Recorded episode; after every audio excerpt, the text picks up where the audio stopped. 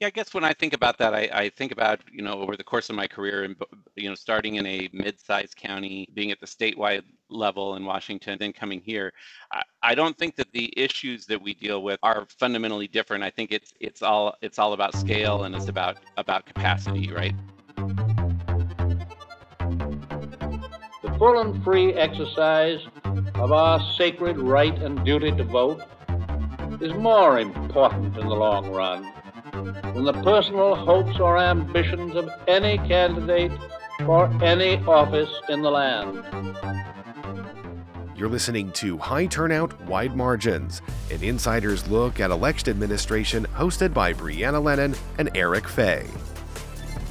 Hello, I'm Eric Fey, Director of Elections in St. Louis County, Missouri.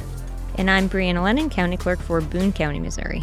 Today, we are going to be talking to the largest jurisdiction for elections in the United States, and we're talking to Dean Logan, who is the, oh, I just lost it, Registrar Recorder County Clerk of LA County.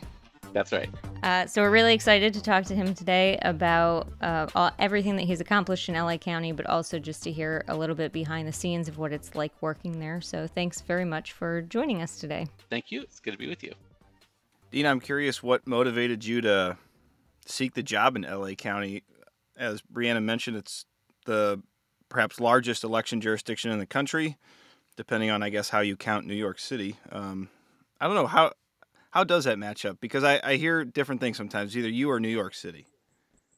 Yeah, I think technically New York City all combined may be larger than we are, but it's broken up into boroughs, and LA County is one single jurisdiction. So um, I, I, was corrected once um, on that. So I, I, now, when I talk about it, I say we're the largest local elections jurisdiction. So about 5.8 million registered voters here. Uh, that's more voters in this county than 42 of the states have statewide. So it's a, it's a it's a beast of a jurisdiction. Um, as for how I got here, that's sort of an interesting story too. I was um, I was in King County, uh, Washington in 2004 there was a very close gubernatorial election that went to um, multiple recounts and actually went um, to court in an election contest. Um, a lot of controversy around that. About a year after that, uh, things were settling down there, and um, but it was still pretty politically volatile. So I started looking for uh, opportunities and was contacted by my predecessor here in LA County,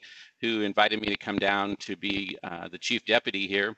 Uh, at the time, she was going to work another seven to eight years, and that would give me the opportunity to decide if I wanted to uh, to make that leap. Um, and as fate would have it, about uh, about nine months into, or well, maybe maybe about 11 months into uh, that journey, uh, she decided she was going to leave at the end of that year, and I was thrust into um, to stepping up to being the acting uh, department head here in LA County um, right at the start of the 2008 presidential election cycle, um, which, by the way, in California, we had three statewide elections that year because the presidential primary was separate from uh, the, the regular state primary. So, uh, trial by fire, I, I, did that, that first primary, and then by the June uh, primary of 2008, I was appointed to the position and, and have been here ever since. So, for jurisdictions over 1 million population, um, King County, Washington, and LA County are um, part of a rare group of counties where the elections function is combined with the recorder function and the county clerk functions. Do you worry about having sufficient resources to run elections? Did you have issues during COVID where you had to um, tap into other offices or things like that, or or how did you manage it? I think what what I've learned and what what's benefited my time in LA County is is I've lived through those periods of times of, of kind of the consequences of underfunding and and being under resourced um, and um, and can and can share that uh, experience in pretty pretty good detail. Um, you know, been able to use those experiences to leverage resources here and to and to then build on that with with data um, that that actually makes a compelling case to get the resources. But it is always a fight, right? Because just like any other jurisdiction, LA County has huge um, social and public health issues that have to be addressed. So you're always competing. So just trying to keep that in perspective, but also to make the case of why the electoral process in particular, um, you know, even more so than the recorder and county clerk function, um, requires a, a base level of resources in order for the rest of those departments to function because everything that we do in county government is impacted by the electoral process. Um, that general sense of public trust and confidence in government in general, we're at the heart of that uh, right now. So being able to, to, to leverage that, I, I, think, uh, you know, some good examples are with COVID, to, to, to your point, we were rolling out a brand new voting model um, at, you know, literally weeks before when we conducted our primary weeks before um, the the pandemic really took took hold, and then going right into a presidential election cycle. And so we were able to actually use the county's disaster service worker model to staff our voting centers, our, our in-person voting locations for uh, the 2020 presidential election, a program that was very successful because we were able to use county employees from virtually every department in the county uh, to fill those positions and to make the case to our voters that we could offer a safe and secure uh, elections process and that built on um, you know the that addressed any issues that happened in the primary but also built on the success of the new voting model. Um, that actually was so successful that we we carry we've carried that forward now and that's now a permanent program in the county. Um, we don't use we don't exclusively use county employees, but our, our leads and our assistant leads at the vote centers, and we have a 10 day early voting period for in person voting. Those are all county employees, and we're able to, um, you know, obviously have a direct relationship with them and and the departments that they work for. So that's been a very successful program. I think the other thing we've been able to do is get recognition that, in especially in a jurisdiction like this, that we have to have a public education um, and media budget. That every election has unique um, features, unique needs, and you can't communicate those enough to um, a, to you know a population of close to six million voters that that that represents also 19 different languages and runs the gamut from very rural areas to very urban areas to you know a high uh, population of of um, mobile and, and homeless um, individuals as well. So we've been really, we've had a, a very successful program of being able to take data um, to demonstrate the effectiveness of that that type of campaign. Which, uh, when I look back across my entire career, I, I think that's a that's a big success story because it used to be a nice to have to have money to do a, a media campaign. Now it's actually recognized as a a standard and critical component of any uh, countywide election that we conduct. Uh, I just have to back up a little bit. You said you use other county employees to kind of manage your, your vote centers. I certainly want to know more about that. Probably a lot of people listening to this. It would be hard for me to imagine in my county other county departments letting us use employees for that amount of time. Um, how did that start? How does it work? Tell me everything. I want to know. Well, that may be, you know, that may be an example of of uh, scale and capacity again, right? Because the, the sheer number of employees in LA County, uh, basically, we made the case that um, that uh, a smooth, orderly election, and and you know, we're talking about literally thousands of people needed to staff our our voting locations, and to do that exclusively with community volunteers. Um, you know has has some liability in, in, involved in it and so uh, you know as i said it started with um, kind of a volunteer program where county departments were encouraged to offer um, county employees and the county um, offered to to cover their pay. So they you know it, it's not a day off. They get their regular pay and they um, originally when we were back at the, the polling place model they would get they would get the stipend on top of their pay. So there was a little bit of a financial incentive. But really the program that we operate today is is a um, output of the of of the the pandemic, if, if you will, because in the pandemic, in, at least in LA County and in California, any public employee is deemed to be a disaster service worker. So all of our county employees were deployed, um, you know, to work at vaccination sites, testing sites, um, you know, any number of activities during the pandemic when we were shut down.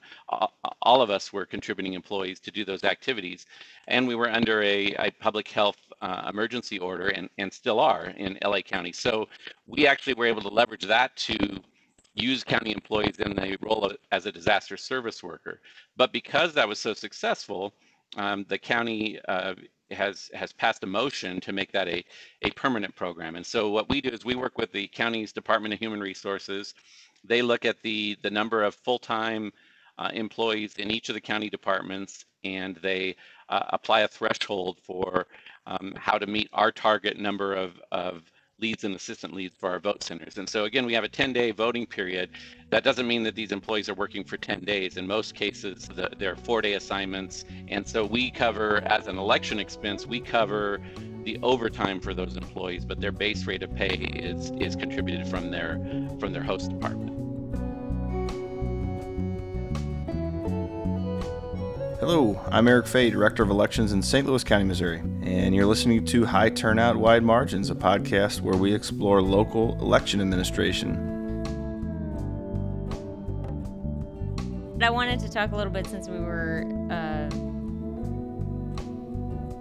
still on, on resources a little bit and jump into more about your voting equipment because you said that you were rolling out the new voting equipment uh, which has been a long time coming. And I was wondering if you could uh, kind of talk a little bit about that and really. Um, if you if you want to, I think it would be really good to go into the specifics. Specifics.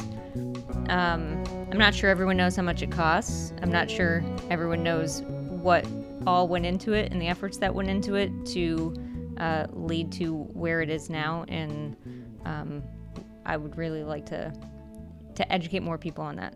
It really was more of a transformation of the voting experience than just about voting equipment. And it really has been an amazing journey. It's something that has lasted uh, well over a decade.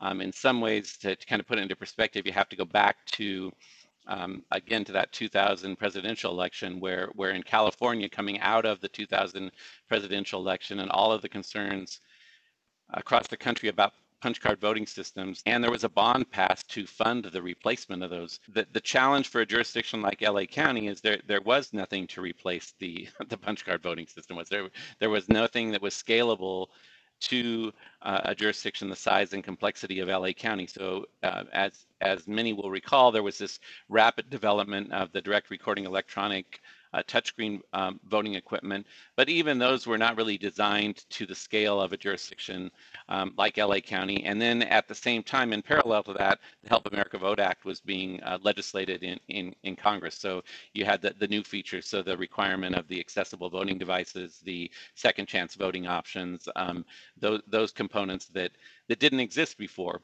So um, my predecessor and the county um, took an interim approach. So they they used the the the initial HAVA funds to to transition to a what was always intended to be a, a bridge system that really ended up staying in place for uh, much longer than it was ever intended. At the same time, vote by mail was becoming more and more prevalent in California and in, in LA County. And, um, you know, for for anyone out there who's familiar with with punch cards, it's just not a very intuitive way to vote by mail. Um, but for the length of the ballot and the fact that we had multiple languages and the number of polling places we had, there was still nothing out there that really was built to scale for that. And then we hit the the 2004 and 2006 uh, timeframe, and all of those new systems that were rolled out across the country with the HAVA funds were suddenly under the cloud of, of concern for security and, and usability as well.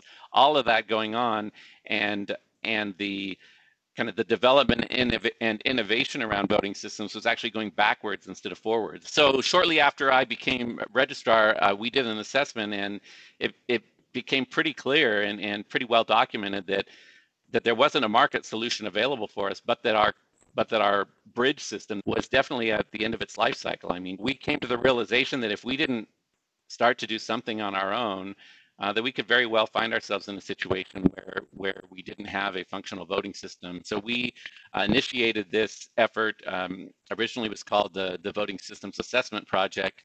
Um, made kind of a a risky but necessary choice from my perspective to kind of free ourselves of the constraints of the regulatory environment and of the fiscal environment and say, like, if we're going to start from scratch, what would a voting experience look like in LA County that could meet the needs of this diverse jurisdiction? Uh, people in rural areas, people in urban areas, uh, language access, disability access. Um, I was I was particularly interested in in trying to get past that uh, that dichotomy that that has existed for so long of the the trade-off between security of a voting system and the accessibility of a voting system. And so uh, we set uh, I think there were about 14 principles that we adopted. We had uh, a stakeholder meeting, brought a lot of people to the table, and we started to um, adopt a, a user-centered design model to to design a voting experience, not just the not the equipment. Again, so we purposely and, and kind of with intention said we're not going to look at this as a technology project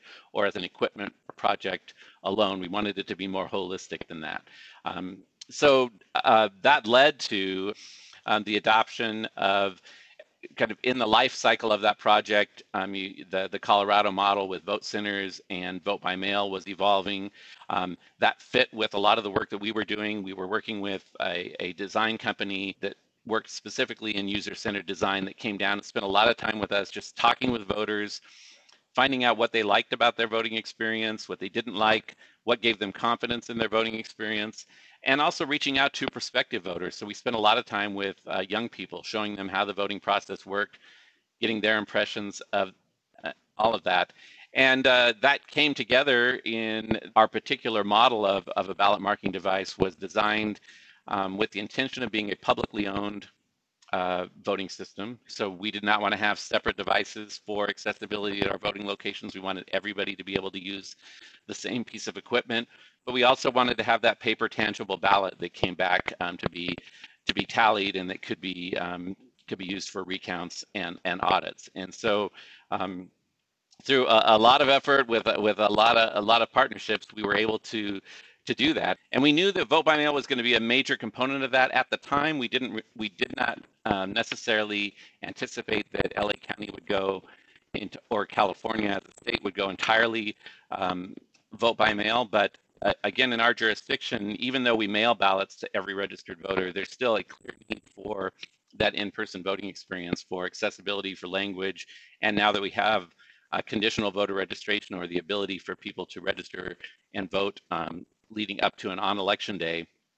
It provides that um, through our in-person voting experience. So the the system does belong to us. It belongs to LA County. It was uh, built with the intent that we could share that in part or in whole with other jurisdictions, and we're in the process of kind of developing the ability to do that um, right now. But um, we're now two years into the full deployment of it. It's it's run the full spectrum of um, uh, a new design of the vote by mail ballot, what it looks like, what the envelopes look like, the instructions, the ballot marking device, uh, a separate and independent tally system that that that counts both the vote by mail and the the ballot marking device ballots that, that um, are generated at our in-person um, voting locations. Um, in some ways, I would say by luck, and in some case by necessity, um, we were able to maintain the support and the patience of our um, authorizing environment to get us to the to the finish line on that. But it's a system that that right now is getting rave reviews from our from our voters. Um, it does achieve that ability, so I'm, I'm, I'm particularly proud of the accessibility features. So that's where we're at today. I, I think that the great thing about it is it's built to recognize that voter behavior and the regulatory environment and kind of the, the makeup of our population is is always changing. So it's built to be agile so we can continue to, to develop and improve it without having to go back and start um, from, from uh, ground zero um, again. Uh, people are always shocked by this, but I mean, this was a, uh, you know, more than a $300 million project in entirety in terms of one-time costs of, of the development, the manufacturing, and um, and everything that went into it. But I think you have to put that into perspective. Uh, that that was a big investment. That was a combination of those um, state bond funds. Uh, we got a series of grants. We had a lot of support from um, within the county to, to build that. Again, operationally, uh, I would say initially it has. Um, it's probably fair to say that it's increased the cost overall cost of the election. I think over time that will stabilize, but I think the cost per vote cast is actually uh, going down. So it's really how you you know it's how you how you do that math and how you how you leverage it. Um, the philosophy behind it it's it's now it evolved from voting systems assessment project to what we branded as voting solutions for all people, and the intent is uh, to meet people where they're at. That that sometime in that 10 day voting period uh, that in the course of people's day-to-day life, um, wherever they are in our county, they're going to see either a place where they can drop off their vote by mail ballot or where they can um, register to vote or go in and cast a ballot um, in in the community, uh, and that includes you know um, some mobile units that we send out during that 10-day uh, period to um, events where there are a lot of people already gathered. So maybe they're not even thinking about casting a, a ballot, but but we're there and available to them.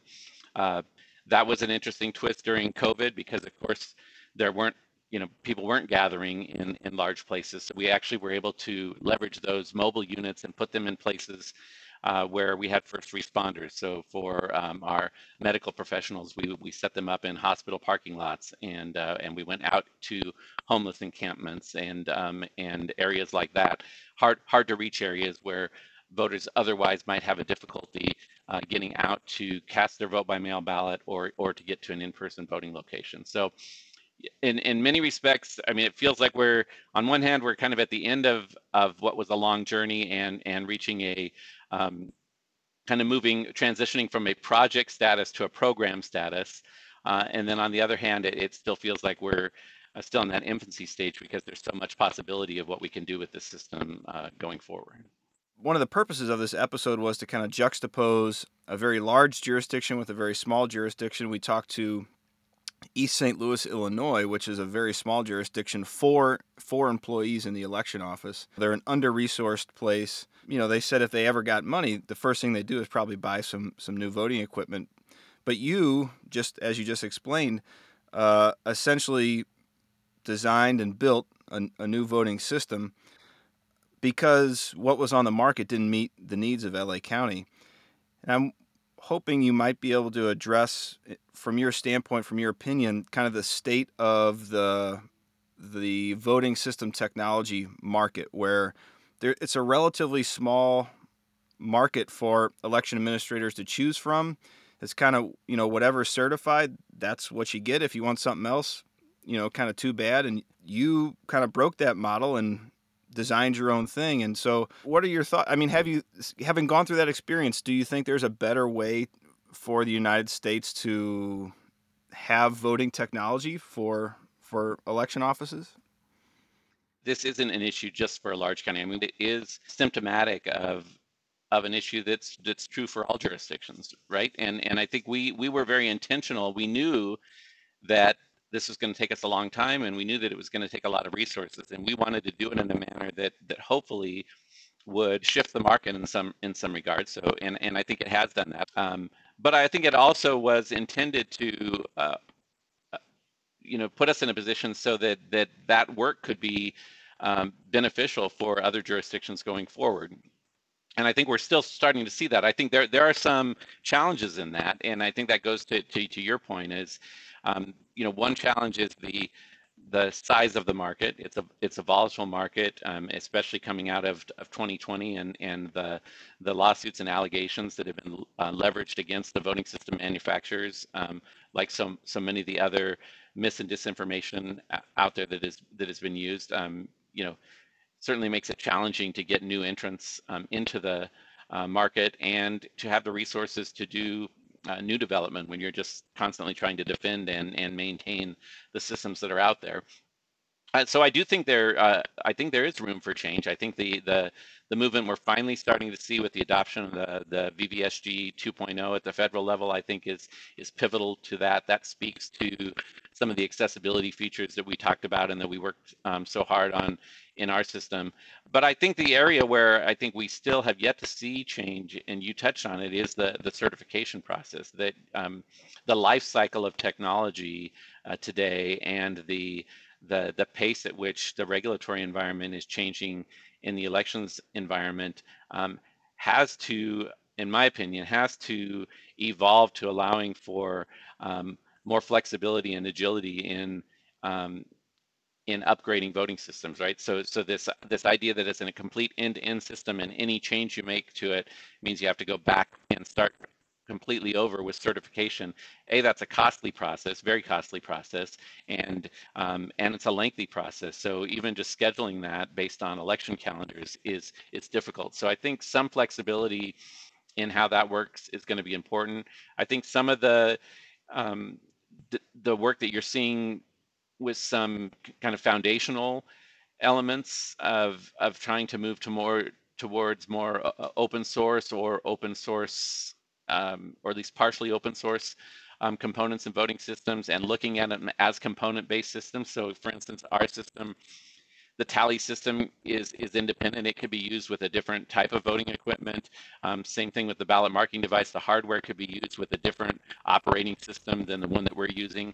I think those are things that um, when you look at how large um, secure systems are, are being built in, in other industries, those are those are things that I think um, need to come to play in the elections environment as well. And and I think that you know we're starting to see the conversation ar- around that, and and hopefully that'll continue to evolve.